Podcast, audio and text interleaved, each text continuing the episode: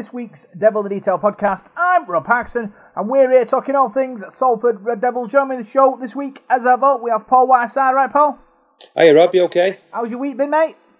Yeah, very good, very good. Pretty busy, uh, but looking forward to uh, to the rugby league starting. Well, tomorrow night, Thursday night. I'm looking forward to listening to the Warrington and Wigan game on the radio, then going to St Helens watching our game, mate. It's uh, it's been a long time coming this season, so I'm, I'm very excited for it. Yeah, my uh, my week's been fantastic, Paul. My fitness regime is is doing really well. Lost seven pounds this month. Slim Jim me now. I've lost more than seven pound on my betting. well, no, yeah, you're doing very well, mate. I've seen your uh, your training regime there and your uh, sweaty t-shirts in the gym. Yeah, looking good, mate. Looking good. If you don't take, a, you're not taking a picture, Paul, it doesn't count. That's what that's what I, that's what I say. Yeah, yeah. I never take any. I wouldn't. I never take any phone in gym, so I never take any photos. But I've started taking some of my training. You should do. You should do. Obviously, that that'd be you know you with your boxing gloves on and your helmet on and that that'd be like a proper action shot. You know what I mean? Well, we don't wear, we don't wear, helmets in training. Do you not? Oh no, we only wear helmets on the fight night. Oh, right. Thought you, you not wear helmets. I think training would be the worst one because it's like just lads in a ring having a fight. Like, I thought you'd have helmets on during the practice, like. No, well, to be honest with you, I don't like wearing them. No? Um, first, first few times I fought, I didn't wear one. It's only since I've been to when I fought at the AJBL that you've got to do with insurance purposes and that. So Mm. it's uh, they're not the best, really, mate. To be honest with you, but that's another story. But uh, but yeah, is it a boxing podcast? This no. I don't wear. I don't have to wear a helmet. I wear my headphones, me. Yeah, yeah. to. You know, I remember that. Remember that um, the grand final uh, music podcast we did. Oh yeah, yeah. kind of like got on Spotify and kind of moved the songs onto a Spotify list. Plus added a few Okay. more, so just you get lost in the in the music. Then you know what I mean. Yeah, you've got to work out to a bit of music, haven't you, really? This is it. This is it. So, yep, doing fantastic. Very proud of my efforts so far, but obviously loads of uh, loads of you know, long way, long distance to go and it's Still, uh, progress has been made though, which is which is good news for me. Yeah, I suppose I suppose that it's um, it's just getting yourself in there, really, isn't it? Getting yourself in the gym and then changing your your sort of lifestyle and, and, and how you do things. I think once you've you've made that push and you, you you've done it, then you're gonna you're only going in one direction, aren't you? In the right direction. So as long as you just keep going forward, you're gonna be okay, aren't you? And you'll keep making progress. Yeah, like Gaudí's church now, Paul. Took me a while, but I'll have the scaffold up for a bit, uh, and then after a few years, I'll be I'll be right. I'll be right then. Yeah, yeah. Just keep plugging away, mate. That's what it's all about. Um, so that's uh, that's uh, an update on my fitness and your fitness, Paul. Uh, let's start talking Salford Red Devils, eh? Okay, mate. so loads going on uh, in, in this week's show. The big news uh, coming out of the club uh, about Ian Watson's uh, contract extension. Uh, we've got the re- report of the Warrington game. Uh, we've got uh, your amateur report, Paul, and then we're going to preview the St Helens game uh, on uh, on Friday. So lots to look forward to in this podcast. Yeah, it certainly is, certainly is, and lots of lots of news as well. Particularly tonight's breaking news about Ian Watson. I think that's uh, that's fantastic news. Yeah, we'll start with that now.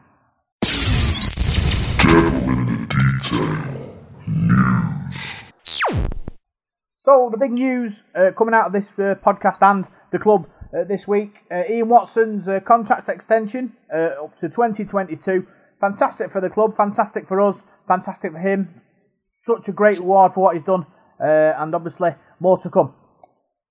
Yeah, it certainly is, and um, just thinking about it now, Wattles could could become one of the longest serving coaches, you know, in, in the top flight of, of English uh, rugby league, couldn't he? Or in the Super League, um, he's been there a while now, hasn't he? I think 2000 and, was it 2015, round about the, the towards the, the mid late, wasn't it? Towards the end of the season when he took over from Iestyn Harris. So, um, yeah, I think he's done a great job, Robert. Every year he's he's had to work hard and rebuild teams, and you know he, he's took us on to that next level, hasn't he? Obviously last season, and you know he's really sought after, wasn't he? A lot of other clubs were sniffing round him, and there was talk of him doing this and doing that, and you know I'm just so glad that he's, he's staying because you know let's think about last season. He went on tour with Great Britain. He's, he's, he's earned a lot of knowledge and you know influence there from from Wayne Bennett. That's going to add a string to his bow, and you know he's progressing as a coach, and you know you've only got to speak to him and the, the methods that he comes up with, and you know his ideas and the way he thinks about things, the way he man manages players, and the respect that he gains. I mean,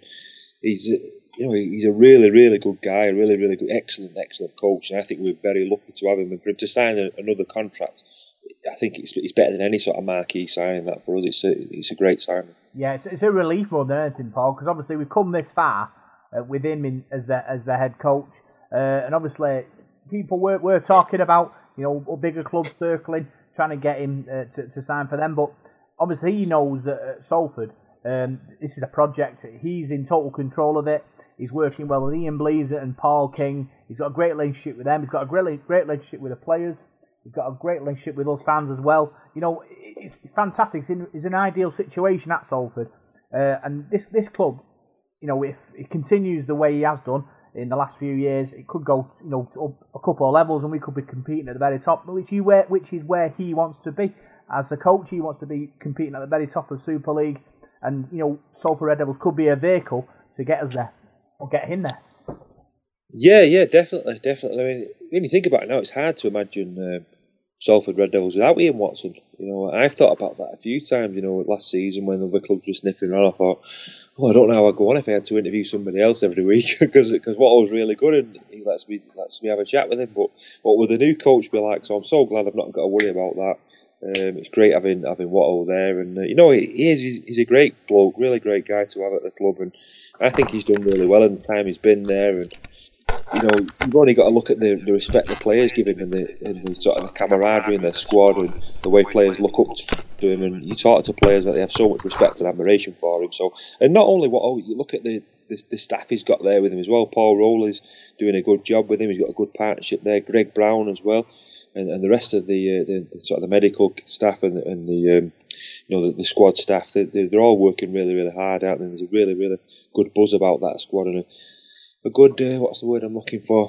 A very good, yeah, yeah, a really good sort of team philosophy, isn't there? And, and, they all work for one another, don't they? And I think that that's that's what sets us apart from some of the other clubs in Super League. Yeah, I think, like I say, him tying himself down to, to another extension of his contract gives a message to players and other players outside the club who want to, who might be thinking about coming to Salford in the years to come that he's there for the long term now, and it, and it's going to help, you know, attract the you know better quality of player to turn the the team into a better team.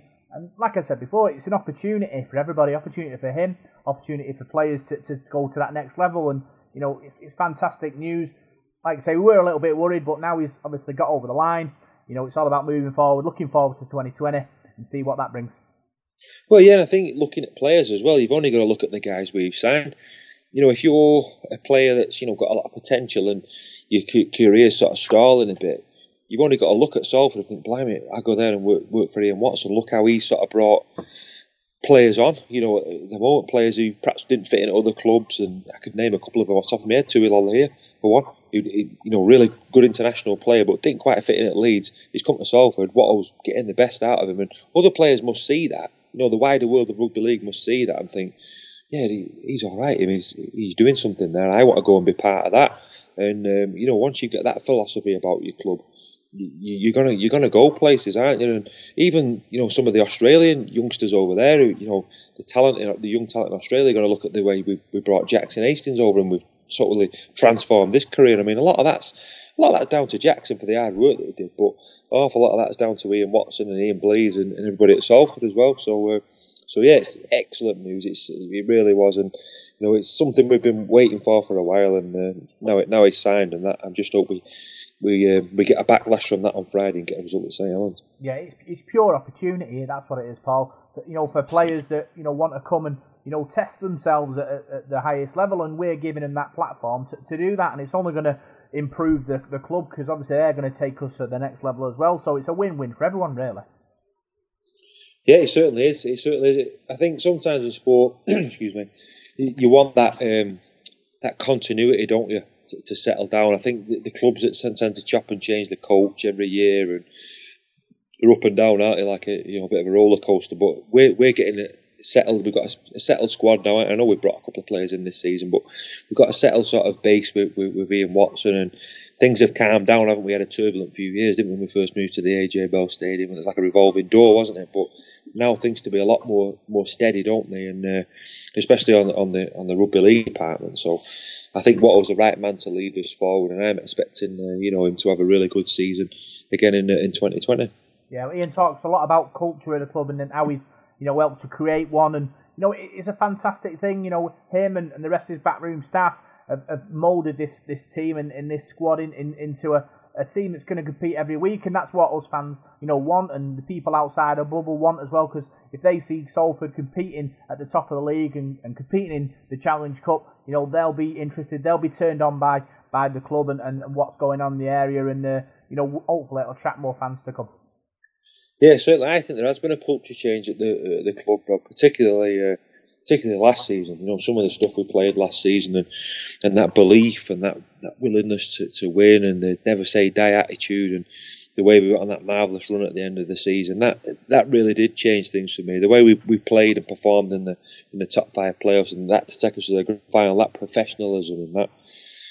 No, that, I've never really seen that in a Salford team before. So what was had a big played a big hand in that. I played a big part in that. So, uh, so yeah, I just hope we can kick on this this season now, and uh, you know, some, some supporters will buy into it as well because we've got a great product there at the AJ Bell Stadium. We need more people to buy into it now, don't we? And uh, and come and support this team, and I, am sure they're going to do. But no, there's an awful lot of positive and a lot to be positive about. Yeah, it's that transition, Paul, from a club that hoped to a club that believed, and that's where we that's where we are now. We're, we're starting to believe both on the field and off the field that you know, this we're going places and, and we've got people in positions who are, are great at what they do and, you know, it's only going to be great for everybody at the club and, and us following. Yeah, it certainly is. It certainly is. We've just got to kick on now this uh, this season after last season. But yeah, you're dead right. We just proved last season that you know you can we, we can do it. We can be up there. We can challenge the other sides. I I know we didn't win anything last season, but we had some fantastic wins, didn't we? Some some away from home. Some of the some of the teams that probably spend an awful lot more money than us and have an awful lot more resources than we have. And we, we put them in the place, didn't we, on a number of occasions last year. So, yeah, an awful lot to be proud of. And Ian Watson's, uh, you know, is he right at the pinnacle of all that work? Yeah, another big contract signed today. Greg Brown, the strength and conditioning coach, he extended his contract as well. You know, that's another massive, uh, you know, thing for the club tying him down as well. Um, a lot of times in the past, Salford have, known to sort of start blowing the last 10 minutes and, and we've lost games through it, but you know, through his hard work and the people behind the scenes with him have, turned these players into, you know, super fit athletes who aren't going to blow uh, when it when it comes down to it. And I think it's fantastic we managed to tie him down, uh, and hopefully, you know, he's been busy this pre-season, you know, getting players fit, and we'll see that once again in 2020. Well, yeah, you've only got to speak to the players, haven't you? I mean, spoke to loads of the, the, the lads last season and the season before about the, the, work that Greg Brown does, and particularly new signings when they come in, they seem to. Um, they always say to you, I'm in, I'm in the best shape of my, uh, my, my career. You know, after spending a bit of time with Greg Brown, so it just shows you that the great work that he does. And uh, I know Watto can't speak highly enough of him, can he? And he, he's great to have in the team, and that, that's a big part of the modern game of rugby league, Rob, isn't it? The fitness you've got to have that fitness and you know that stamina and that sort of be able to play that, that, that 80 minutes. And you know we saw that with a number of players last season. That's a Josh Jones, George Griffin, Gil Dudson. The, the fitness and the physique that you know, they, they came came in with was was fantastic. And looking at the players on Thursday night in that friendly game against Warrington, I thought we looked pretty fit and pretty sharp in that game. Whereas in that first half, Warrington looked a bit sluggish. So I think Greg Brown has done another excellent job, and it's great that we've got him on board for, uh, for his contract extension. Yeah, it shows how far we've come. That when it comes down to the back end of games, we aren't thinking are we going to blow out. We're, we're, getting stronger, aren't we? And, that, and that's an important thing, like you said, rugby league. You know, it's about strength and conditioning and, and looking after yourself and being fit physically and mentally at the crucial moments of the game. And you know, like you said, you know, Greg Brown and the rest of his team behind the scenes uh, have, have, conditioned these players, uh, and that's part of our, our, our process, our, part of our magic that you know we'll continue to, to play and continue to go through the processes, like Ian Watson says, uh, and doing that gets us a result. It certainly does, Rob. It certainly does. You know, the strength and conditioning side of the sport, it's it's changed an awful lot in the time I've watched rugby league. You know, the, I'm not saying you know players are, any better than they were sort of 20, 30 years ago, but I think regarding like the fitness and the way play, players are looked after now, it's uh, it is it is totally different. There's a lot of science involved in it now, and you know they are the, the, the prime athletes as as you you call them sometimes, and that's what they are. And if you want to challenge at the top, you need guys like that who are who are going to get your players in the best possible shape. And Kevin Brown's another one. What's Kevin, 36 years of age, and speaking to him a few weeks ago, he's in absolutely fantastic condition, and, and you've seen that in the warm up games and You know, I think I think that goes hand in hand as well. I think sometimes with with your injuries, we, we were we were lucky last season. We didn't have a lot of injuries, but is that look down to the way the players are, are, you know, in physical condition, the way they've looked after themselves? Does that prevent injuries? I think it possibly does. You know, if you're in a real good shape, you, your body's going to recover, isn't it? And uh, you're not going to pick up these these niggles and things like that. So, uh, so yeah, great news for him. He's doing a great job, is Greg Brown. Yeah, fantastic. You know, both contracts signed. Happy days for everybody. Suppose every Soul fan will raise a raise a glass uh, sort of Friday to, to celebrate them two uh, contracts coming in.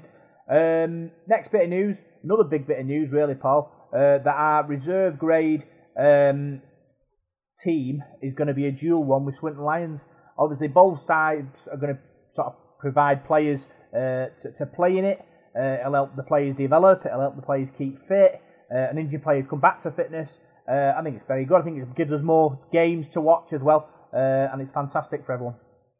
Yeah, well, there was there was rumours, wasn't there, towards the back end of last season that it was going to be with um, with Swinton Lions, and then that all seemed to go go quiet, and we never heard anything about that. But I was thinking the other day, or the other week actually, how how are we going to do a reserve team because we've not got enough players yeah. really to, to, to, to do one. I mean, you've got two matches on there. Some some nights you, your reserves will play before the, the Super League game, you know, a couple of hours before. So we, do we have enough players to, to put two teams? I don't think we did. So even with the, the young foundation lads, you've still not got enough players there. So I think it's the right thing to do. Um, I know Swinton are going to learn an awful lot of us, aren't they? With that, the professionalism we have, and we can learn an awful lot of them, I suppose, as well. So uh, it's it makes sense. It makes really good sense, and I'm a big believer in, in reserve grade. I used to like watching Salford when we used to have the A team games, and I think that's the right way to go. You can blood your young players in there. We've got some excellent young players there. We saw Connor Connor Aspie, didn't we, in the um, in the warm up game against Warrington? He come off the bench, he looked really sharp.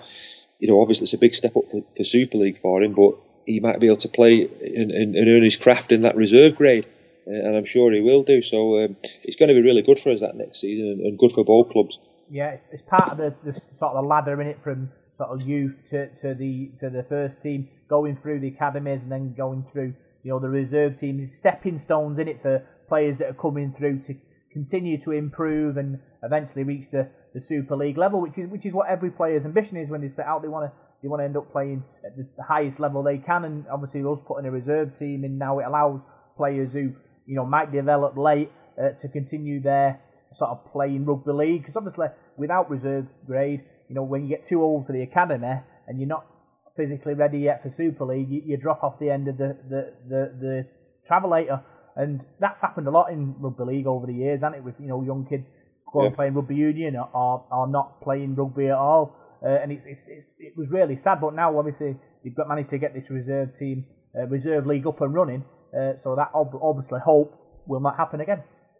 Well, yeah, it's like you said, it's it's a player pathway, isn't it? Really, from sort of junior rugby league, kids rugby league, and then you you're stepping up into sort of open age amateur rugby league, and then you've got your academy, your reserve grade, and then you're up into Super League. aren't you? I suppose it's a bit like a, an apprenticeship if you're know, doing what I do, gas fitting or, or an electrician, you don't come straight out of school and go and re- rewire somebody's house, do you? You've got to do your apprenticeship first and, and learn the, the, the skills and learn the trade. And also in the reserve team, you'll be playing against, you know, a lot of seasoned campaigners, won't you? You know, say you play Huddersfield, Hull, or, or whoever you're playing, you're not just going to be playing against kids in that. There'll be, there'll be players there coming back from injury. So for, for a young kid in the Salford reserves, you could be playing against, I don't know, sort of a Danny Brough or, or somebody like that who's been there and done that. So you're going to pick things up and get that match sort of hardness as well. And it'll probably be a, a shock to some of some of the players, uh, who, you know, especially the younger ones. But I think it's going to, going to benefit us, Robert. I really do. I didn't agree with, with due registration. I thought I thought it was a bit of a gimmick that you, you had sort of players playing for other clubs, you're going playing for someone else, you're picking up bad habits from, from them. If you're a Salford player, you want to play for Salford, don't you? So uh, I don't know what's this. Do we know what this reserve is going to be called now? We've got Swinton coming. Is it still going to be Salford Reserve? Yeah, I think they're still playing under a Salford um, shirt. I know we're going to be sponsored by uh, Gerrard of Swinton. Uh, there's, there's like a, uh, I think it's a Magic Weekend shirt with the Gerard of Swinton badge on the front. Um, yep. But yeah, it's, you know, it, it, I think it's really good. I think, like you said, it allows us to, to keep our young players in our own environment, and, and obviously, hopefully, they won't pick up sort of bad habits because they'll be with us, won't they? So it's it's I think it's great. I think obviously you're hoping that you know our club and other clubs who run these reserve sides um, kind of respect, treat with respect and, and, and put sort of players who are probably recovering from injury or, or need match you know game time uh, put them in to improve the standard of, of, of the team and, and the opposition that, that you're facing. Uh, we'll have to see if that happens. We won't know, will we, until it all kicks off. And, and I'm sure you know Ian Watson and Danny Barton and uh, Neil and um, they'll all get together and, and you know discuss you know, who will be available at certain points.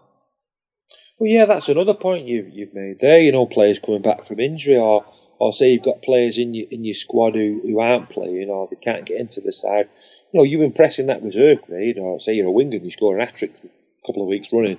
You then sort of um, putting your hand up to Watto, saying, you know, I, I, deserve another chance. So, so yeah, it's competition for places, and that's what we want. What we don't want is, is blokes in the first team who are resting on the laurels every week, thinking, well, I'm in the first team, why can't we move? So, you know, I'm in my comfort zone. You don't want that. You want players looking over the shoulder all the time, you know, being being challenged. And we can talk about that in later on. We speak about the the preview for Saints. There's a couple of guys who've got in the squad for the St Helens game who perhaps at the start of the season you would have thought, oh, he'll probably be a bit of a backup player, but because they played so well in the in the preseason games, they've sort of put the hands up to Watto saying, "No, I want to play." So, um, so that's that's the good thing. So, I know these reserve games won't be like preseason games; they'll be competitive matches, won't they? But you know, the same sort of thing. They're a bit like a trial to play for the first team, aren't they? So it can only be good. That it's positive pressure, Paul. That's what it is.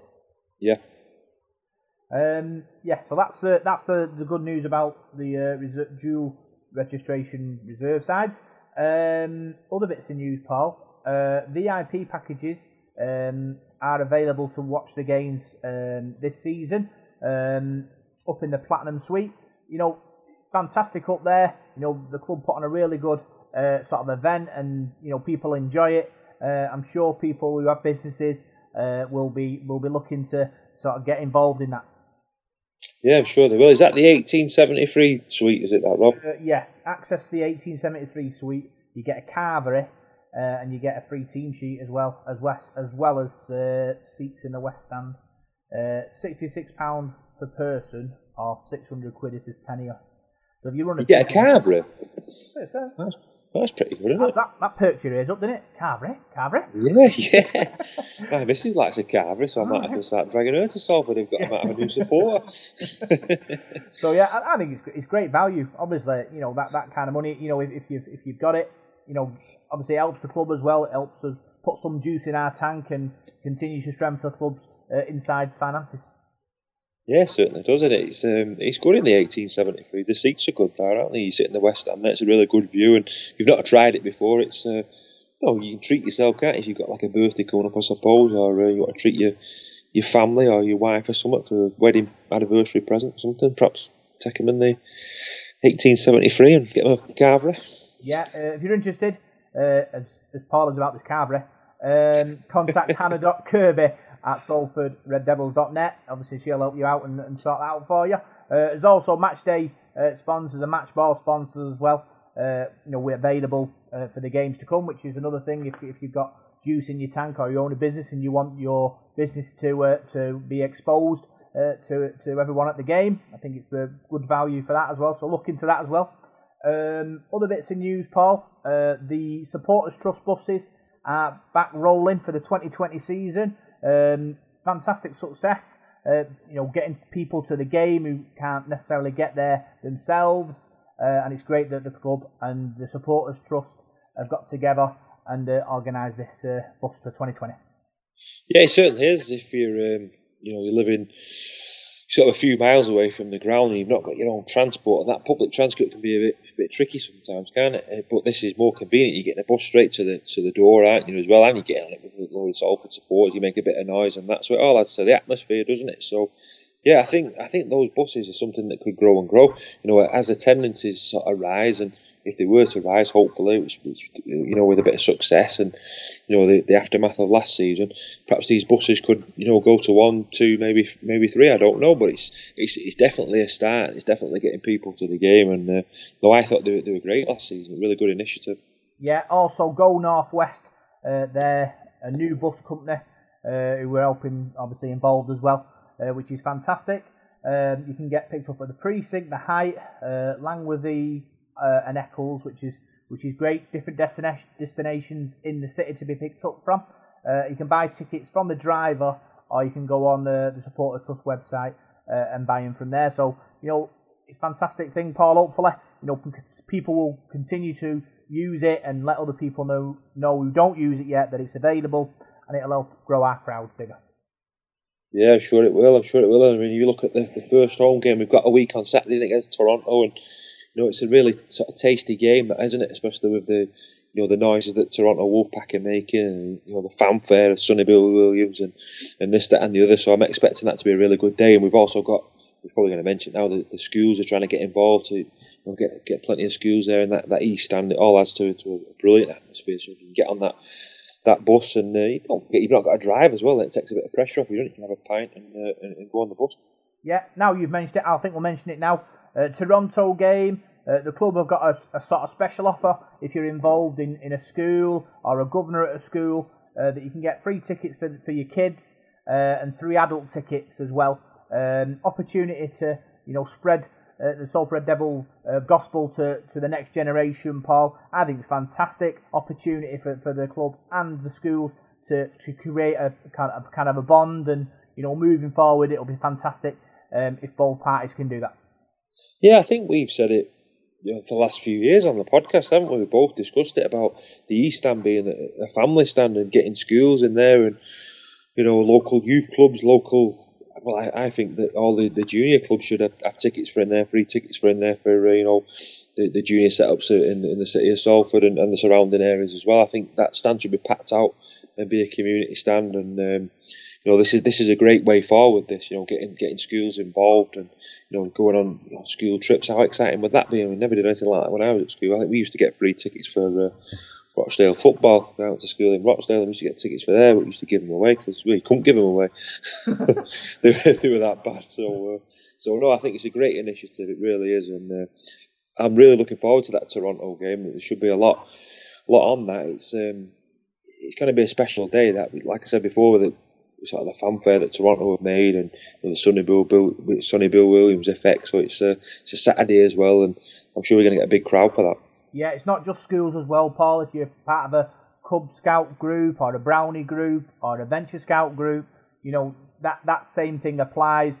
Um, you know, it's like I said, it's an opportunity to, to grow yeah. our fan base, and you know the deadline uh, for the Toronto game is is this Friday, the thirty first of, of, January at five o'clock, and like I say, you're hoping that these schools have switched on. And uh, to be fair, it's up to us as parents. Uh, if you do have kids who go to, to a school, to, to push it, to go to the school and say, look, opportunity uh, for, for my child to, to enjoy first class rugby league and, you know, enjoy sport and maybe get a kind of a, you know, connection with the club and then you might be able to grow on that and go and visit the club and, you know, go and see what happens behind the scenes and educate your children a bit about it. And, you know, I know schools is about educating, you know, their priority is to educate, educate the children that are in the school, but things like this sort of helps them as well become you know better people because they see you know what goes on in the outside world. Well, yeah, it gives kids something to be part of as well, doesn't it, Rob? I mean, you, you think back when we were kids and like it was you felt part of. I still do now. I'm 37, but I still feel like a kid sometimes. I've got to solve because you feel part. It's like a special club in it. So I think there's a lot to be said for that. I know life's changed now, isn't it? You know, it's a long time since we were kids, and it's different. You know, the highway of technology and that seems to just grow and grow, doesn't it? You know, every year you see kids on phones and the technology they have. But I think you know to be part of something like that is special, um, and it'd be great to see loads of kids. And I, I'd love the the club to do this. Every, I don't know if they've got plans to do, but do this every home game. I'd love to see that every home game. Like you said, not just schools, clubs, scouts, youth clubs, swimming clubs. You know, you, you name it, whatever whatever they want to do, football teams, whatever, and, and all the, the local rugby league teams. As well, let's just get everybody involved and you know, we played some fantastic stuff last season, didn't we? And beat some some really big sides at home, some mouth-watering games as well. So, um, so yeah, I think it's a great idea, great initiative, and looking forward to seeing how it pans out this season. Yeah. So obviously, if you're interested in that, if you're in, you work for a school or, or you you know a governor at a school and you're interested in that, uh, contact paul.trainer at salfordreddevils.net uh, and he'll organise uh, that with you. Uh, and hopefully, you know, there'll be lots of uh, you know kids represented uh, at the Toronto game in a couple of weeks' time. Um, other bits of news, Paul. um, Hull Rovers games. The home and away fixtures have been switched now. Um, so the 17th of April we're now away at Hull Kingston Rovers, and the 12th of June we're at home to Hull Kingston Rovers, which means I'll be celebrating my birthday in Hull, which is a glorious place to celebrate your birthday. Yeah, it's not bad. Not bad night out, Hull. Yeah. I had a night out there once. That's something, something to look It forward was, an ex- it was an experience. Put Yeah, it it that way. So normally France, normally we normally play in, in France on my birthday, but not this time. Hull, Hull will have All to right, if you was in Toronto, wouldn't it, on your birthday? Yeah. That'd be something. That would be good, wouldn't it? But I'll have to make do with Hull. Do we know why they've switched those games? It's something to do with OKR Stadium. They got a concert on there as They well? might- yeah, maybe, maybe. I don't know. I just we just picked it up off of Twitter. I'm sure. I'm sure we'd find be able to find out. Uh, so yeah, just obviously mark that on your on your fixture list. You don't want to get sort of caught up and go in the wrong the wrong venue at the wrong time. Nope. Nope. Uh, other bits of news: um, newspaper, new new a new newspaper uh, out in Salford this week. The Salford City uh, newspaper. Paul, fantastic coverage uh, so far for the Salford Red Devils. Uh, obviously, the print media is important. Digital media is, is growing all the time, but keeping the print media going is essential uh, to get out there and communicate with people outside our bubble. Yeah, and it's been a long time since Salford had a newspaper. I can remember the, the Salford Advertiser. Um, my, my granddad used to bring me the, the, the cuttings round. He used to bring, me, he used to get good coverage in there, and he used to come round in the week and to our house when I lived at home. He used to, to, to bring us the paper. You know, so I didn't live in Salford, so uh, I never had the. Uh, the uh, advantage of getting that newspaper, but I thought that was great. We got great coverage in there, but it's great to see us having an, another newspaper now. Um, and I've seen bits and pieces in it this week, and the coverage has been fantastic. So uh, you know, a long way that continuing. You know, Salford's a city to be to be proud of, and I think you know last season with us getting to the grand final, now newspapers and things like the coverage is going going up and up and up, and people have got a city to be proud of now, and it, it's great that they've got that voice and you know um, their own identity as well. It's very important that Salford keeps its identity, and uh, I know the Manchester Evening News is a good uh, good newspaper, and we get good coverage in there, don't we? But there's nothing like having your own sort of newspaper for your own city. So delighted to hear that news as well. Yeah, I suppose you know you can have newspapers, you know, in different areas. I don't obviously the Evening News uh, does a fantastic uh, job, uh, you know, and, and I say, it's a, it's a new paper. It's uh, an opportunity uh, for the club to to feed it positive stories, and it's only going to help the club grow and you know improve its uh, profile in in the city. So yeah, it's, it's fantastic, and look forward to seeing what, what they can produce uh, in the uh, the Salford City newspaper. Yeah, certainly. It's an exciting opportunity for the club, isn't it? And any coverage that the, the, the club gets is, is, is positive, isn't it? And helps to, to spread our name. And as we've said on the podcast loads of times, the, the city of Salford is, is a very big city. There's there's an awful lot of people living there, and there's probably an awful lot of people in the city who don't really know a lot about the rugby league team, do they? And there's people moving in and out all the time, and you can keep them up to speed with things and, and, and let them know about the good things that's happening at the AJ Bell Stadium and the good things that the Salford Rugby Club are doing, not only on the pitch but in the community as well, like we've just said in the last thing there about getting schools and, and young kids involved and all that. So if we can get all that in in the Salford paper, you know, t- telling the public about it can only be a good thing and can only help to grow our club. Yeah, I think it, what it is, Paul, it's a, it's kind of a um, a working engine where you know the club and us fans, you know, produce you know good stuff and, and sort of promote itself and, and the club, you know, to the people outside and our friends as well, you know, who, who you know know we follow Salford Red Devils and, and you know we keep telling that we're playing well and you know it's worth watching. If we kind of sort of put a bit of pressure on our mates to, to come and, and watch if that's available. Uh, you know, they might come and watch. Now we're now we're your grand finalists last year, and we've got a team to that can compete every week, and it's exciting times. It's exciting times to be a Salford Red Devils fan. Yeah, it certainly is. There's an awful lot of expectation on this uh, on this season now, and you know it's a tough start, isn't it? But uh, you know, get the St Helens game out of the way, like we've said a few times in the past couple of weeks where we've been talking. We've got four or five home games, haven't we? So we've got a real opportunity to, to, to really build some momentum. So yeah, it's very exciting. Yeah. Uh, so oh, I saw the big news uh, coming out of Salford Devils uh, this week. What we'll do, Paul, we'll look at back at the final pre-season friendly against Warrington uh, last week. You're listening to Devil in the Detail, and this is your big match review.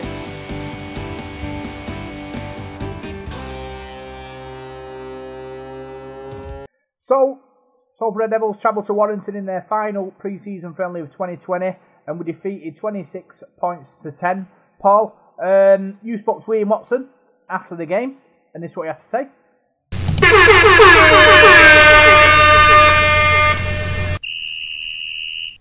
Coach's Corner. Right, Ian Watson joins me. You've wrapped up pre-season now with the game against Warrington. Obviously, they've not got the scoreline tonight, but for you, was it all about the first half, or sort of the first 50 minutes of that game? Yeah, we we set our kind of mantle out early that it wa- wanted to kind of real focus on the way we started the game, um, and the first 40 minutes and 50 minutes were kind of key to that. Like I said, with the, the first, the big focus for me coming into this game, I didn't speak to the players about that, but the big focus was more about the first 40 minutes for me and how we started the game, coming up against a, a good team with eight internationals in the starting lineup as well. So it was about how we started that really, and I thought we started really well, and I thought we dominated at certain periods. How pleased with your pack? Because Yep. that pack to me doesn't look like it's going to get bullied this season because you really held your own there against, like you say, a big Warrington, big physical Warrington side. Yeah, I thought they was outstanding, mate. To be fair, I thought, like I said, we were winning kind of the arm wrestle in the first half, and that's a real pleasing aspect of it. Um, if you think about it as well, they looked like uh, Daryl Clark blew pretty early, Benny Murdoch blew pretty early as well. So in a game in a league, that's going to wear and tear him down, and then as you come towards the half, you'll start catching them. Obviously, they was able to rest and take people like Daryl Clark off um, before half time, whereas normally they don't normally have that option. So for us as well, it was a good little insight to to what we can do and what damage we can cause. Did you learn anything like about going to the, the St Helens game next Friday? Have you got in your head now your starting 13, or did people put themselves in contention tonight? Or Oh, I think there's a few people who's put their hand up in the last few weeks. The big one was today, really, and how we started the game. So, um, obviously, wanted to have a little look at Connor um, Jones and Jack Ormondroyd, people who've been playing Championship last year, and really see what they can do against Super League opposition at this level. And I, I thought they've done themselves really, really well, to be fair. Kevin Brown again in that first half, he's got a magic pair of hands. Yep. You must see him in training. You've seen him when you've been to Spain, and Yep. that. He's got that hunger in him this season. There seems Yep. something special about him. He's determined to prove people wrong, isn't he? Yeah, I think the, the big one is that people have wrote him off. People have just said obviously he's old and he's not good enough or he's what's it. But what he was, he was in a World Cup final a couple of years ago, and I know I've said it a few times before. And then obviously he had the injury. He would have definitely partnered Blake Austin last year here at Warrington. Um, and to be fair, would their season have been completely different if they'd had Blake Austin and Kev Brown in the house? Probably. How did it go last week in, in Spain? You warm weather training. Good, really good. It was more for us. It was a big one about getting to know each other on and off the field as well. So we did kind kind of a lot. We spent a lot of time together off the field, um, which is good. You need to understand people, um, individuals as people, um, not just rugby league players as well. And that's why it's important for us as a club to kind of have that time away, as well as obviously do the work on the field. But for people to get to know each other and spend time with each other off the field is a, a big part of how we are set up. Looking forward to that St Helens game, your week tomorrow. Was today's game the perfect test for you? Because it was a really good arm wrestle. Is that Yeah. the what's the word I'm looking for? The battle hardness that you need now going into that match. Yeah, I think we've stepped up as we've gone through the pre-season. Swinton, we knew would probably be less physical but throw the ball around and test us a little bit, which they did.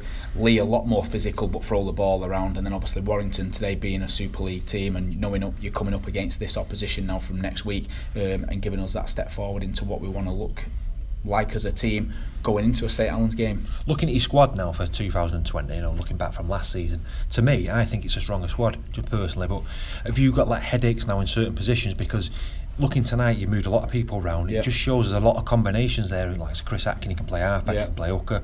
Have you got headaches now for that yeah, selection? which is good. That's what you want. You want players who can play in different positions as well, so they can give you that. And if they can come in, they can play well in them positions as well. So, like second half today was about mixing things up and having a little look at different things and um, giving people a little bit of an opportunity to kind of develop. Really, I mean, we give young Connor a run in the last ten minutes. Connor Aspie, who played last year for us in the pre-season friendlies, we didn't feel like he needed to play this year against Swinton and Lee because he kind of did that last year. So this year we wanted to just give him a little bit of a taste against a Super League team and see if we could help his development. So like I say, the the result we, we want to win and we want to win every game we do, but sometimes I've learned over the last few years that I probably need to be a little bit more smarter with that rather than just trying to win a friendly. I need to kind of have an eye on going forward and developing players and making sure that we've got options. So when we come into the league season, everyone's had game time and they're all available to play, which we've come through unscathed. So we've got everybody, we've ticked all the boxes in pre-season. It's just now down to the Saints game next week. Yeah, I was just going to say that you- you've, you've come through. There's been no injuries. How's the Lee Mossop situation? I know someone asked you in the press Yeah. conference. Is he going to be in contention for Yeah, the? uh, he, he- he could have played. Um, we just uh, we've had a little bit of a tidy up up on Lee. We, we did it last se- um, off season as well, and then we just kind of built him through um, the season. He, he could he could probably could have played tonight. He's getting old now, is that what it is? Yeah, yeah, nah. He's actually probably one of the ones who's pretty more Yeah. like youthful in kind of his body turns. But he watch call it his um, he, he's yeah. He, we could have put him out there today, but it's it's one of them. Do you, do you risk putting him out there, um, or do you get more getting training time into him and get him ready for the St Helens game, and you know he's ready and he's available for St Helens? Lee's a bit older than most of the players, so he's kind of got that experience of knowing what it's all about. Anyway, we know he's physically in good condition because of all the um, work we've put him through. We know he's kind of getting into that level of kind of that contact fitness now as well. So for us to throw him out there tonight probably wasn't wouldn't have been the right idea for us. Um, so we've left him really, um, so we can make sure that he's available for next week. How's Ryan Lannon doing with his injury? Great? Really good. Yeah, he's he's coming on poor leaps and bounds. Landon, he, he potentially might even be available for the first game. Um, we thought it would hopefully be that um, situation when we had his groins done.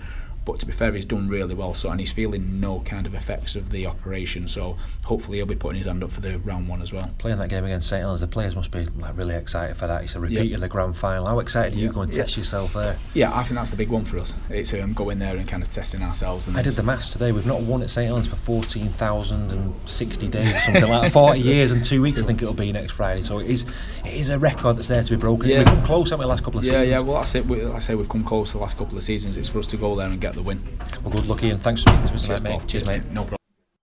So that was Ian Watson, Paul, talking to yourself after the game. Um, he was quite happy with, with what was uh, what happened in that first 40 minutes for Salford and the full sort of pre-season so far. Um, what did you think of the game? I thought the first half was excellent. I thought we played really well in that first half, and like, like what was says in the interview, I think certain players for Warrington sort of blew up a bit, really, and didn't look like they had the fitness. I think that was their first uh, their first pre-season game, I think Warrington. So you know you can forgive them for that. And but you know regarding Salford, I thought we looked really good. You know Dan Sarginson just scored two really well taken tries. Kevin Brown looked great at, at half back. You know pinging some passes out, and I thought the forwards looked good. The forward the forward pack looked really strong.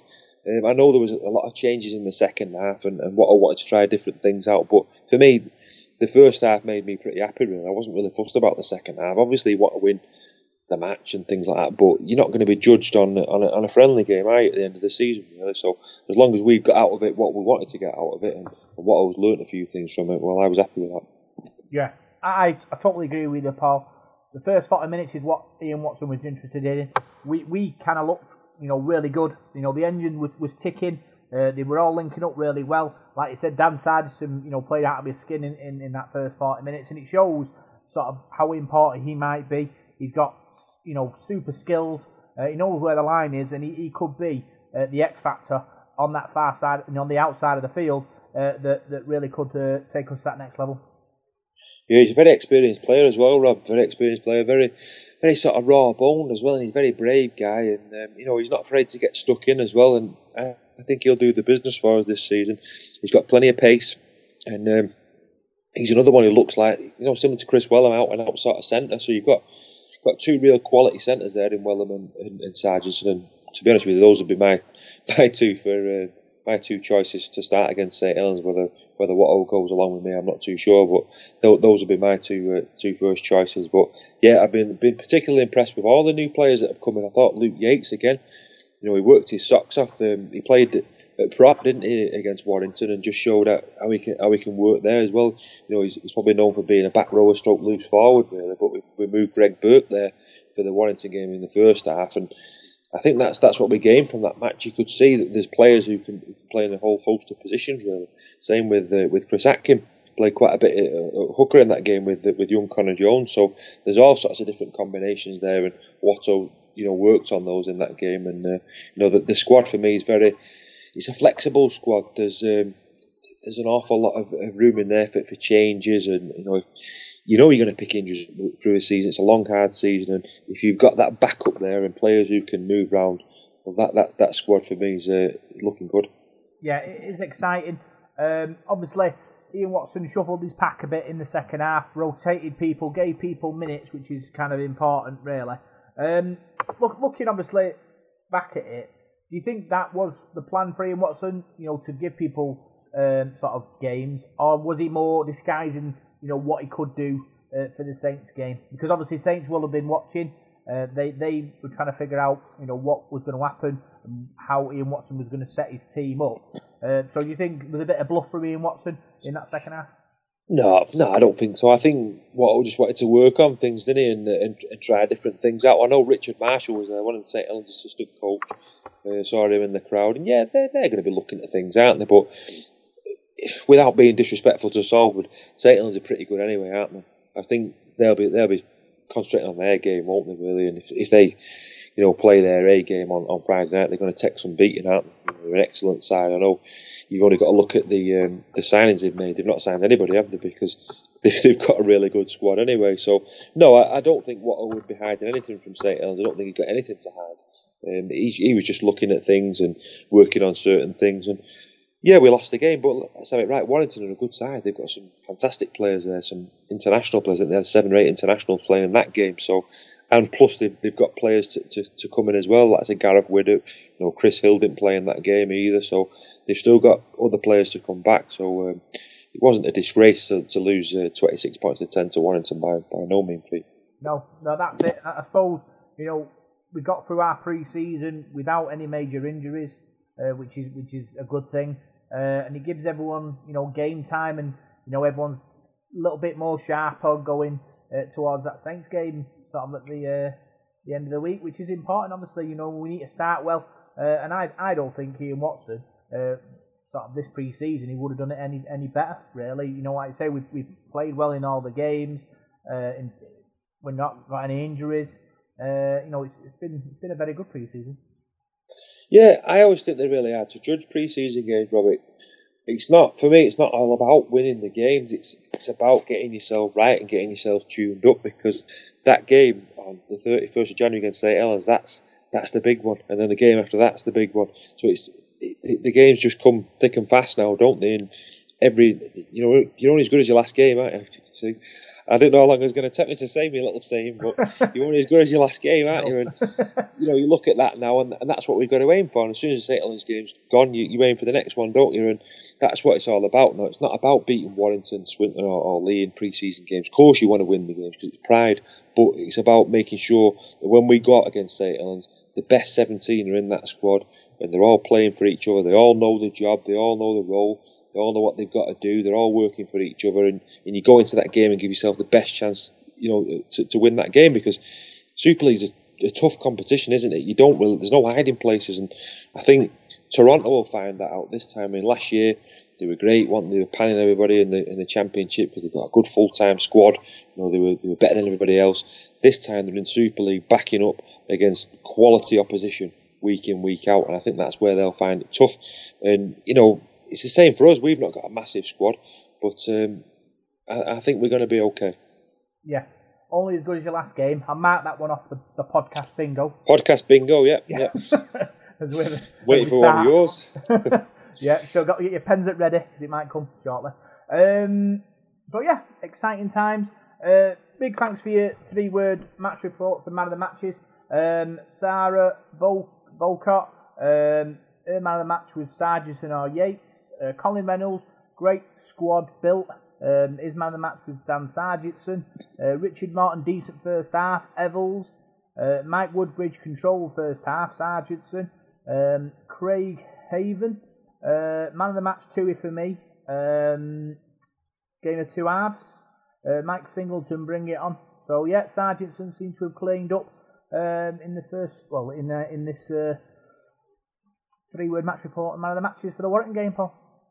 Yeah, I thought Dan Sarginson played really well in that first half. I thought Niall was was decent in the second half as well. And you know, some of the forwards, I thought you know Jack Ormondroyd did well. He showed up well against Lee, and I thought he showed up well against uh, against Warrington as well. He's I think he's going to have a bit of a say this this season in that that pack as well. And Tyrone McCarthy thought worked really hard. Luke Yates Kevin Brown looked excellent as well when he was on the pitch. So, um, so yeah, there was an awful lot to be positive about. There was some good performances. Yeah, like you said, opportunity for everybody, uh, and Ian Watson will have a, a real uh, headache, won't he, going into the, the Saints game on, on, on Friday on who to pick. But more about that in a minute.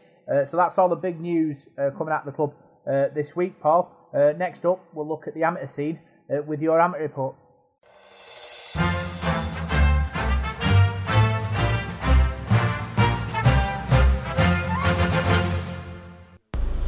Here is this week's Devil in Detail amateur report. It's another big one this week. Quite a lot of amateur stuff, but we've also got the Challenge Cup in there as well, and we'll also give you the pre-season scores, and I'll give you the fixtures and results or fixtures rather for uh, for this weekend Super League and uh, Championship games as well. But we'll start off with the Challenge Cup. It was the second round on Saturday, the 25th of January, and there was also a game on Sunday as well.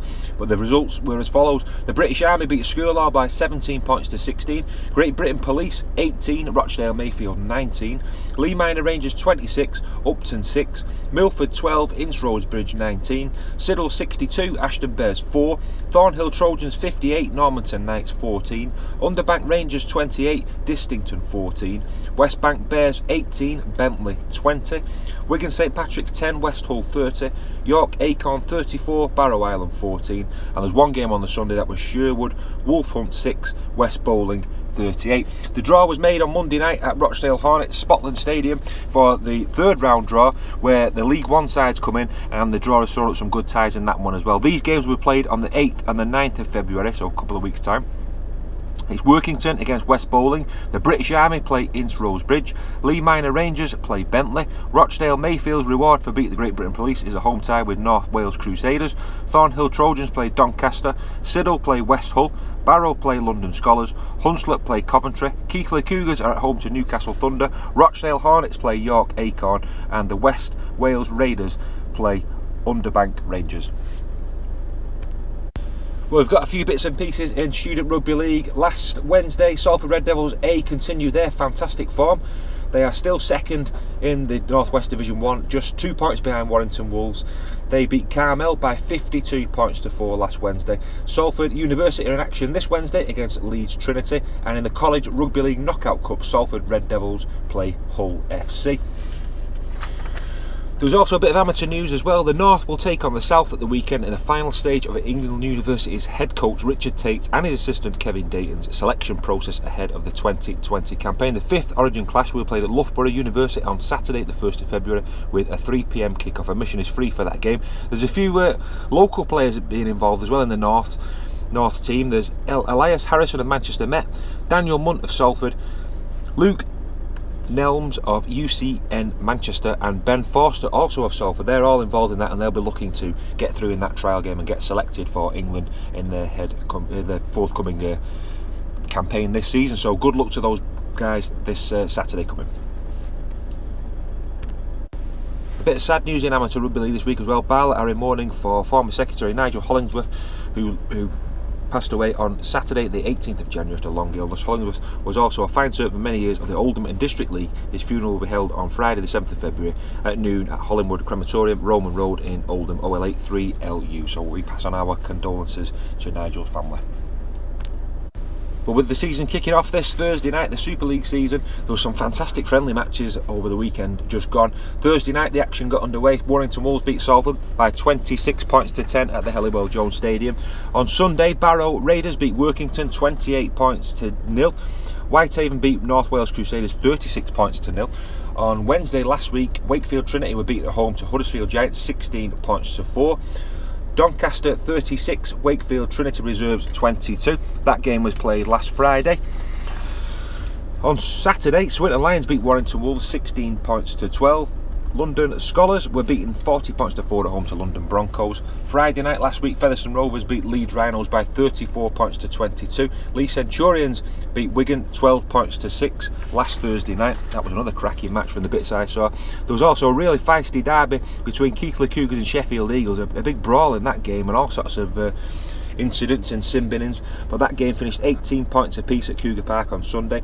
Batley Bulldogs 22, Huddersfield Giants 26, Newcastle Thunder 52, Leeds Rhinos 8, Bradford Bulls 6, York City Knights 4. And that's about it. I'll give you the fixtures now for the Super League and Championship games coming up this weekend. Yeah, it all kicks off on Thursday night in the Super League, Betfred Super League, 30th of January, Thursday, 7.45 kick-off. This game's live on the Sky Television. It's Wigan Warriors against Warrington Wolves. On Friday night, Hull Kingston Rovers play Wakefield Trinity. Our very own Salford Red Devils travel to St Helens. Both those are 7.45 kick-offs. Also on Friday night in the Betfred Championship, Dewsbury Rams play Leigh Centurions with a 7.30 kick-off. There's a pre-season match between Hunslet and Leeds Rhinos. That's a 7.30 kick-off as well. On Saturday, the 1st of Feb, Catalan Dragons play Huddersfield Giants. That's a 5pm kick-off. And Toulouse Olympique play York City Knights. That is also a 5 pm kickoff. That game is live on television on the Our League app. And the uh, Catalans game. I'm not sure whether Catalans game's on Sky or not. You'll have to uh, tune in and find out. Sunday, the 2nd of February, there's two televised games. Leeds Rhinos play Hull FC at Headingley. That's a 4.45 kickoff. Before that, Toronto Wolfpack play one of their home games at Emerald Headingley against Castleford Tigers. That's a 2.30 kickoff. Both those games on TV, as we say. In the Betfred Championship on Sunday, Batley Bulldogs play Featherstone Rovers. Bradford Bulls play London Broncos. Halifax play Sheffield Eagles. Oldham are at home to Widnes Vikings. And Swinton travel to Cumbria to face White. And all those championship games kick off at 3 pm. Well, that's about all I've got for you this week. Just before I leave you for a bit of fun, I've got some odds here from Betfred that are on the back of the League Express this week actually. To win the grand final, St Helens are favourites at 9 to 4, Wigan 3 to 1, Warrington 4 to 1, Hull 10 to 1, Leeds 11 to 1, Catalans 14 to 1, Castleford 16 to 1, Toronto 20 to 1, Salford 33 to 1, Wakefield 50 to 1, Huddersfield 66 to 1, and Hull KR 66 to 1. To win the League Leader Shield, Salford out of interest are 40 to 1, Saints favourites at 2 to 1. So, uh, yeah, the, the bookies aren't really backing us this season, but we'll let our rugby league do the talking on the pitch. Take care, have a good week. I shall see you on Friday night at St Helens for our clash with them.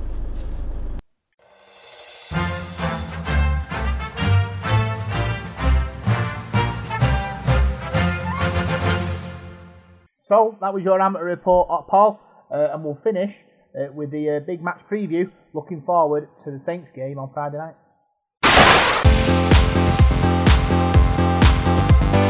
It's time for the Devil of the Details Big Match Preview.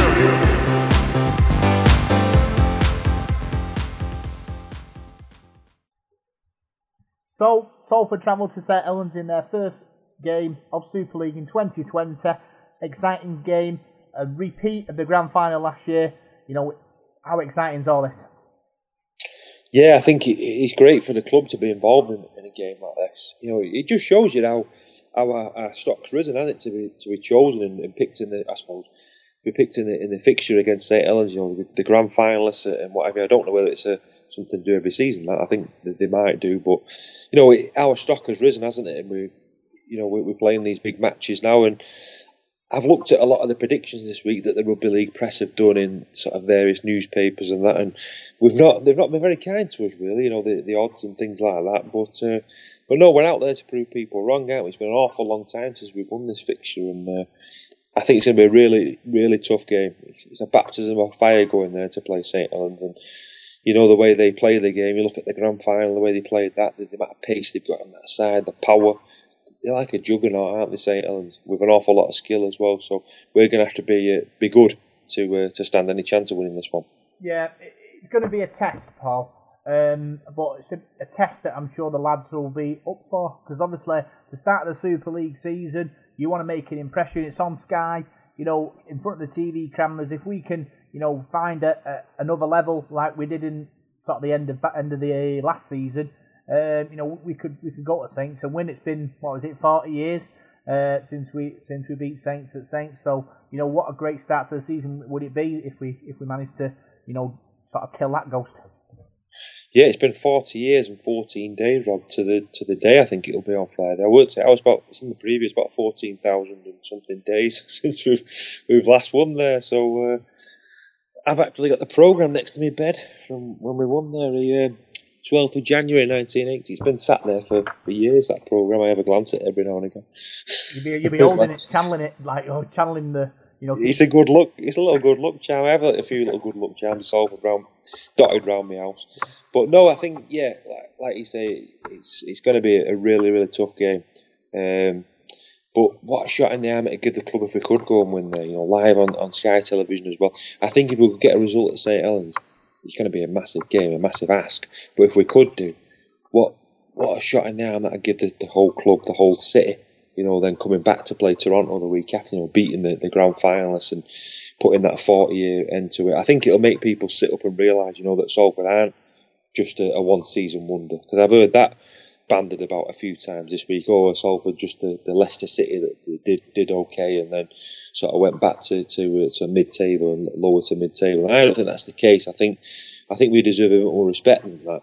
Um, but respect has to be earned in rugby league, doesn't it? And, and journalists and pundits are paid to do do the job, aren't they? And, and sometimes I look at them and think Yeah, I can see where you're coming from because we have been mediocre for that long.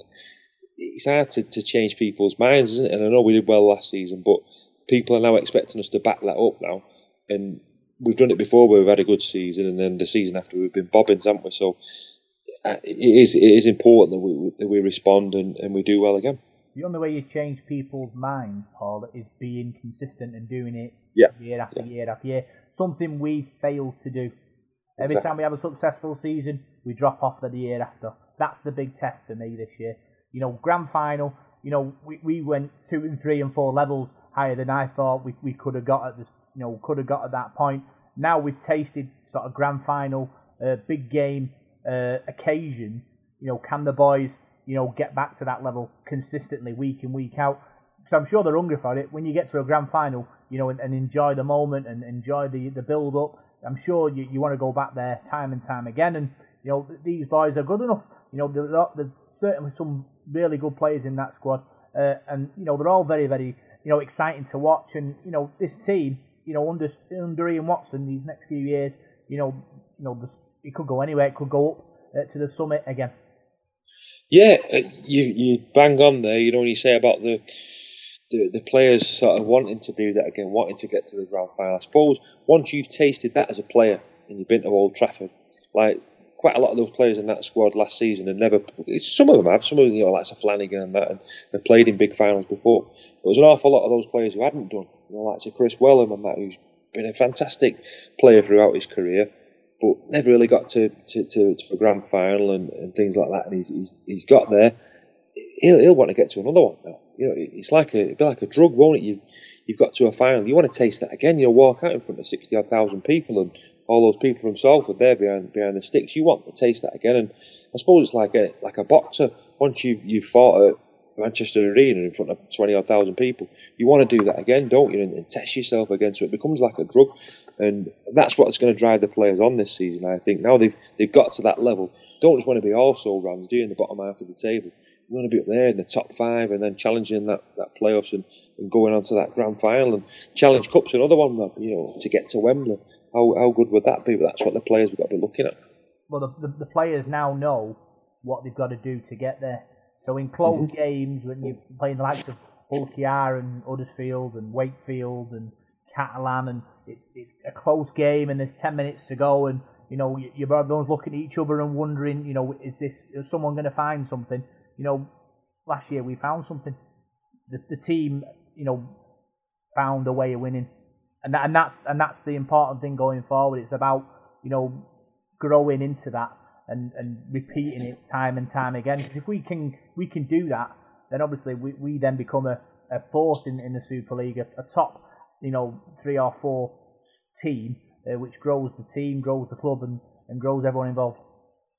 Yeah, it does, uh, and we've spoke about it loads of times about momentum and, and belief and togetherness and, and team spirit, and that can take you a hell of a long way. And did last season. You've only got to look at some of the other teams in Super League last year. On paper, their sides were probably, you know, better than ours, and they had, had players who were getting paid an awful lot more money than our players were getting paid. But it's not all about that. It's about wanting it, and, and we did last season, and, and I think those players will want it again. You know, the guys that we've brought in we've not signed a load of superstars, have we? We're coming over, you know, over the for the money. You know, the likes of Kevin Brown, he's here because he wants to be. Could have retired and, and, and gone off with a successful business, but still wants to get get something out of the sport, doesn't he? Likes of Elliot Kear, Rhys Williams are coming from London, Luke Yates. They've got points to prove, haven't they? They want to progress to the next level now. No disrespect to London, but they want to progress at Salford and, and go on to that next level. So.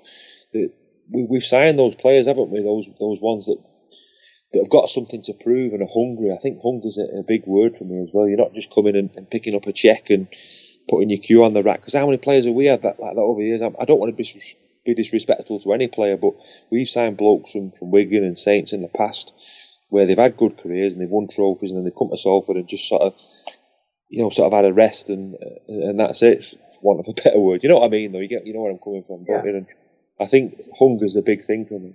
thing is, though, with Ian Watson, it's a culture that he's building that the, the club isn't like that anymore. We look, No. we look back and we think, yeah, that's what it was like. But now this, there's no complacency here. They're all they're all switched on and, and, and want to be.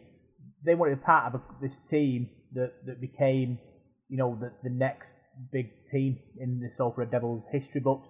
People talk about, you know, the Gus Risman years. They talk about uh, uh, David Watkins and, and the 70s. And, you know, this team, if it continues to progress the way it has done over the last couple of years, you know, it could be, you know, matching that them other teams for achievements. And they want to be part of that.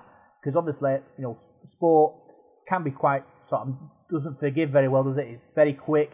History just rolls on. Uh, but you know, a team like us, if we're able to, to get to a grand final and uh, again, um, but win it this week, win it this time, or, or win a, a Challenge Cup uh, final, you get extra in history, and, and that will never be forgotten. Uh, you know, being a Salford fan.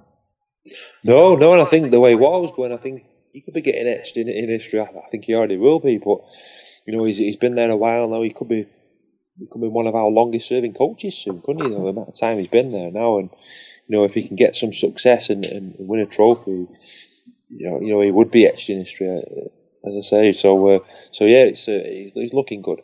Yeah. Um, looking through this Saints team, Paul, some very good players. Uh, you got Coote, you've got Walmsley, uh, you've got um, Percival. You know, all very good players. Um, it's going to be a big test, full of internationals, but you don't expect anything less from Saints. No, not at all. They've got a few players out injured, I believe. excuse me, Tommy Makinson, I don't think he's playing. James Roby's not playing, so excuse me. They, they'll they'll be a miss for St Helens. But what they've got, they, they've got explosive pace all over the park, haven't they? They've got so much power in the forwards and such an exciting team to watch. I don't know. They've lost the the, the coach in uh, Justin Holbrook. They've got Kristian Woolf, the new coach.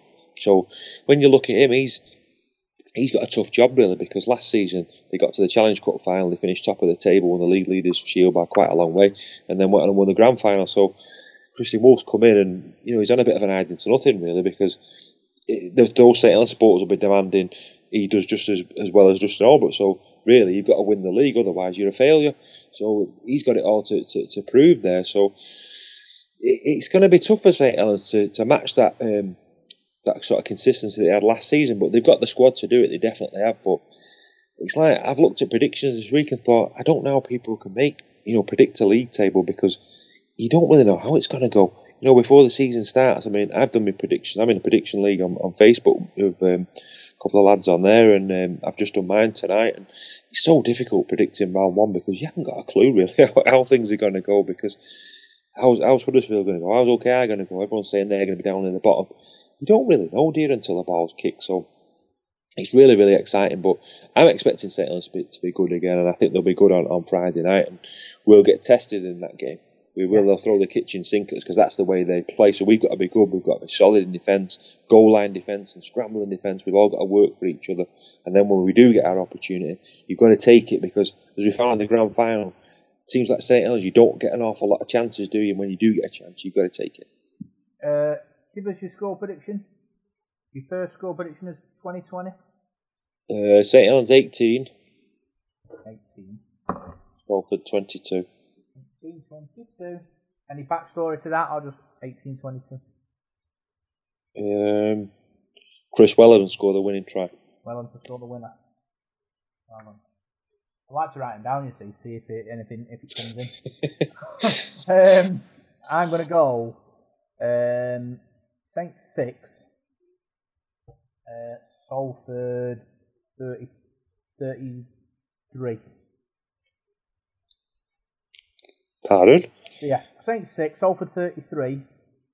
Uh, What have you had for your tea? yeah, About ten pints of Guinness. I'm feeling confident that we're that we're going to turn up at Saints and, and blow them out of the water. Really, Right. what we do. Okay. It'll be a Kevin Brown master class. Right. Um, maybe Tui Lolohea to drop a goal, make it 33 at the end. Okay. Salford to in front of the Sky cameras. That'd be a big statement, wouldn't it? To win 33-6. That'd put that. It, it, it would, yeah. If we if we beat them thirty three six, Rob, we never mind the Nandos. I'm going to take you. Where can I take you? Oh, I'm going to have to think of something good now. I take you like the Hilton or something, or the Ivy in Manchester. if, we, if we were thirty three six, I'll buy you beer all night as well. Oh yes, listening boys, make it happen for me. Make it so yeah, you know, I'm, I'm confident we'll, we'll we'll go there and get a result. you know, three good pre-season games. Uh, the boys are fired up, and I've got a funny feeling. Obviously, with the good news about Ian Watson's contract extension, uh, positive vibes coming out. We'll go. We'll go to Saints and win. So that's our, our prediction, Paul, for the for the Saints game. Looking at the whole of the Super League, um, obviously you said you were in your prediction league. Um, Yeah. Difficult to pick who you think is gonna gonna be sort of the, the front runners and who's going to be down near the bottom. Um, but I, I I'll tell you, I think's going to struggle. I I've got a feeling Catalan might struggle Right. because they were pretty they were pretty poor last year, weren't they? Towards the back end Yeah. and with this Israel Folau signing, um, you know that's not going to do him any favours for, for in the rugby league community. He's a good Uh, player though. He is a good player. This is true, um, and I can understand why people are upset about what why he's signed. Um, but I'd lo- I'd, what I'd love to know is what the people of Catalan think. There's a lot of people on Twitter are raging about it, but nobody. I think I haven't seen a, I haven't seen a Catalan Dragons fan opinion on it yet. Honest, It's pretty hard to find one. Even though they get like ten thousand at home, they're not. On Yeah. And I- unless they don't, I think unless don't talk French. regarding yeah regarding Folau, I mean, if he does the business for him every week, I don't think they're going to bother what he says. I mean, I know there's like sort of moral thing about it and all that, but there's people who get paid an awful lot of money at the RFL and Super League and all that, and that's up to them for the decision they make. If if he signs for Catalan, you've just got to go along with it. haven't you? We're not in charge, are we? So one thing is, he's a super player. Um, when I've seen him play, so and they've also got James Maloney as well. Don't forget, who's a very very good halfback. Um, and I think that's what they lacked last season. So if they can get their halfbacks to gel, um, I think they'll do they'll do okay. They've got a good. They've always got a good pack of forwards, and they're always difficult to beat in the south of France, aren't they? Especially in the when the, the weather gets warm. So I'm not so sure about. It. I I think Catalan will, will do okay. Maybe pushing for the top five. I think my league table. I, I've gone for Wigan and St Helens to be up there. I think St Helens be up there because they're very consistent um, and they're a good side at home and they've got the same squad as last year. And I can't see them dipping off. I think Wigan will be be good, not just because of Jackson Hastings. I think they they've got a decent squad. Um, they've signed some good players as well as Hastings. You know, Bibby's there. That Bevan French looked good last season. They've got Burgess as well. They've got a, a- they've got a lot of good youngsters there as well. Haven't they? They've got a lot of riches to pick from if they, they're struggling. Um, who else? I think Warrington will be good as well. Just just for the size of the squad, got quite a lot of quality throughout the squad. I know an awful lot of people keep saying Hull are going to do well. I'm not so sure about Hull. I don't know. They always seem to be. They always seem to flatter to deceive to me. They, you know, they all go on about this big name, this big city, and that. I don't. I don't know. I always feel a bit shortchanged by them. Um, I suppose the one for me is Castleford. They've really done well, haven't they, the last sort of five or six years? Are they going to be as good this time? Hmm. I, I, I- I see where you're coming from with the likes of Castleford and Hull. They're kind of used to being in that sort of playoff bubble, aren't they? And if hmm. you're in it every time and you're not strengthening and you're not progressing, then is, is, is the motivation still there? Is the hunger still there? So then hmm. the likes of Castleford and Hull, that's why sometimes they do drop off because they, they're not able to, to raise the game, um, you know, when, when it really matters. We've had a quick chat about Catalan and, and their issues. Huddersfield, sort of a, sort of a niggly team, Huddersfield, aren't they? You know, it's, it's one of them. They'll be, I think they'll be near the bottom, than near the top. Hull Kingston Rovers, um, you know, they're they're another team that that might struggle. Leeds is a Leeds is a bit of a weird one. Uh, not signed sort of anybody that that jumps out at me. I think they're going to catapult themselves back up to the sort of the top of, of the Super League. Uh, but they had a, a big team and a, a big crowd and a big expectancy level, isn't it, at Headingley, um, to, to be at the top. So how long can Leeds Rhinos not be competing in, in the Super League and, and, the, and the Challenge Cup? That's the big question. Uh, St. Helens to St. Helens, you know, Super Saints. Um, Toronto, that's another that's another strange one. First game in Super League. Um, it's going to be interesting how how they uh, manage sort of the situation having to travel back from Toronto every couple of weeks. Uh, Especially with a small squad as well. They've not got a very big squad, have they? no, no, that's another thing. You know, having having to play in different sort of home games until they get the chance to play uh, in Toronto. Um, Sonny Bill Williams, fantastic uh, player, but he is 34. You know, as you know, all the money spent on him. Um, you know, like you said, paper thin squad. Would that money have been better spent, sort of making putting more Well, yeah, yeah. The the thing is with Sonny Bill Williams, he's a back rower. He's not like um, we had Jackson Hastings last year. Last year, did an awful lot of good things for us, didn't we? You know, creating things and you know winning matches for you with match winning plays. Sonny Williams, the back row forward. Um, is is he going to be a match winner for you? I'm not too sure. He's, he's a good player. He was a good player at rugby league last time he played it, but is he going to get? Is he going to be in the positions to win matches for, for Toronto? I'm not too sure. You, you probably could have spent that money wisely, spreading it around the squad, strengthening your squad. So I, I hope he does well for them. And as long as it's not against us, I'm not I'm not bothered. But um, but yeah, that is a strange one. I think with the size of their squad, and you know they, they were used to, as I said before in the podcast, they were used to blasting everybody last season. weren't they? A lot of sides went over there and had visa problems and couldn't take their full squad over there, or in the championship with part-time players well, where they got jobs. It was difficult. I remember Barrow going over there. and I think they only took about 15 players or something because they really struggled. So Toronto had that advantage last year, whereas this year they're like the new the new boys, aren't they, in, in the big school? And and how are they going to go on? So um, I think they'll hold their own. I think they'll, they'll be decent at home, won't they, in Toronto? But I don't know. It's very very hard to predict. And I know you mentioned Hull KR there. That was a tough side to beat at Craven Park, though, aren't they, on their own ground?